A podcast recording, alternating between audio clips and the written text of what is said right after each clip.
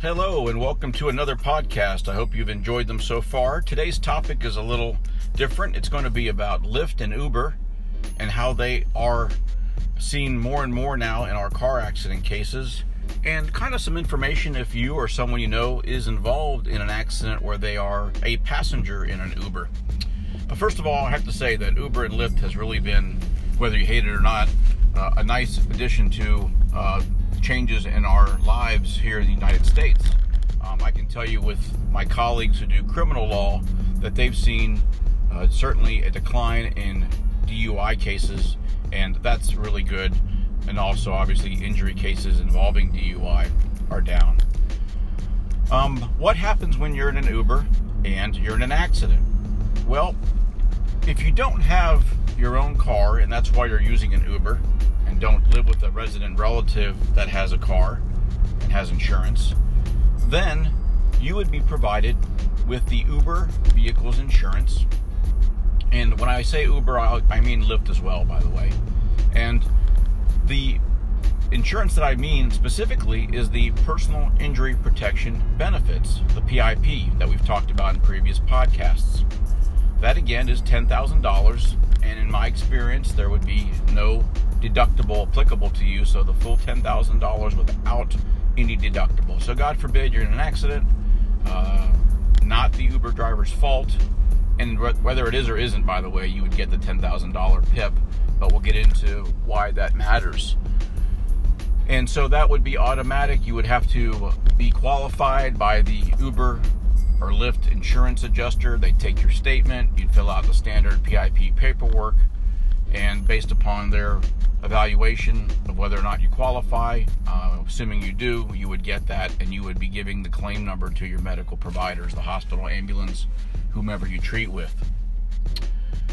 If you're in an Uber and it's not the Uber driver's fault, like you like I said, you would get the PIP benefits. But let's assume that the other party was uninsured completely that hit you. So you would then be able to make an uninsured motorist claim uh, under the Uber or Lyft. And I can tell you we've had cases in our firm involving both Uber and Lyft, and both of those companies provide under insured motorist coverage and uninsured motorist coverage.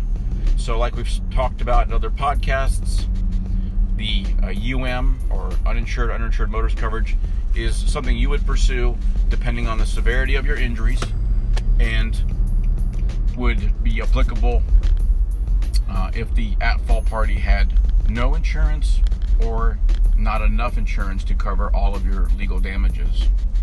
Now, the other wrinkle that we've had, which is kind of interesting, is when the Uber driver is at fault. And so that would still provide you with the PIP benefits, assuming you don't have PIP on your own or through a relative.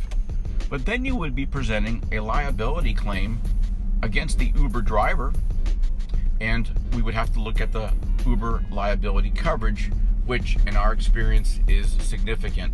Uh, these companies insure quite a bit. The other wrinkle that we see sometimes is that the Uber driver or Lyft driver has advised their insurance company, their personal auto insurance, that they are driving for Uber or Lyft, and so they've done the right thing, disclosed it, and they have insurance through their own company, um, and that could be anybody, Progressive, Geico, whoever's selling those policies. And so that would be the primary coverage. And and then after, uh, let's assume it's a ten thousand dollar policy, then after that money is tendered or offered to the injured party, you'd be able to make a claim uh, against the Uber liability policy. So there's a couple of tiers of coverage potentially if the driver discloses to their own personal insurance company that they are driving or doing a ride sharing type of uh, business.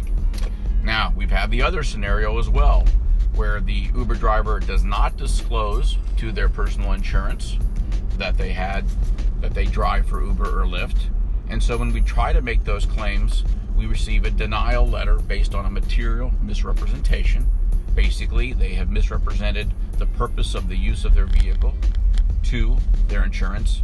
And so there isn't that first tier of insurance available uh, from the company. Now, we have to be careful and make sure to look that that kind of misrepresentation is an appropriate reason for the denial.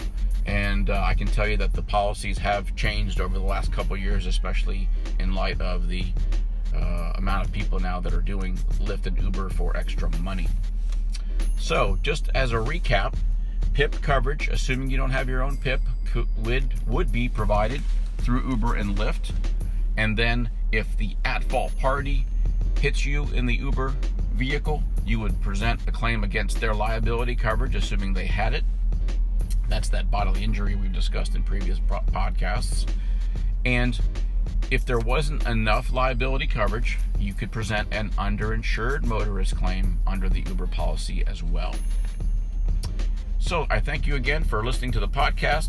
And if you have any questions about this, there is a message feature on this Anchor podcast app. Please feel free to send a message or email me directly at frank frankdecosta.com. Again, that's frank at frankdecosta.com. Or obviously just give us a call at the office anytime. It's 727 528 1114. Have a great day. and Drive safe.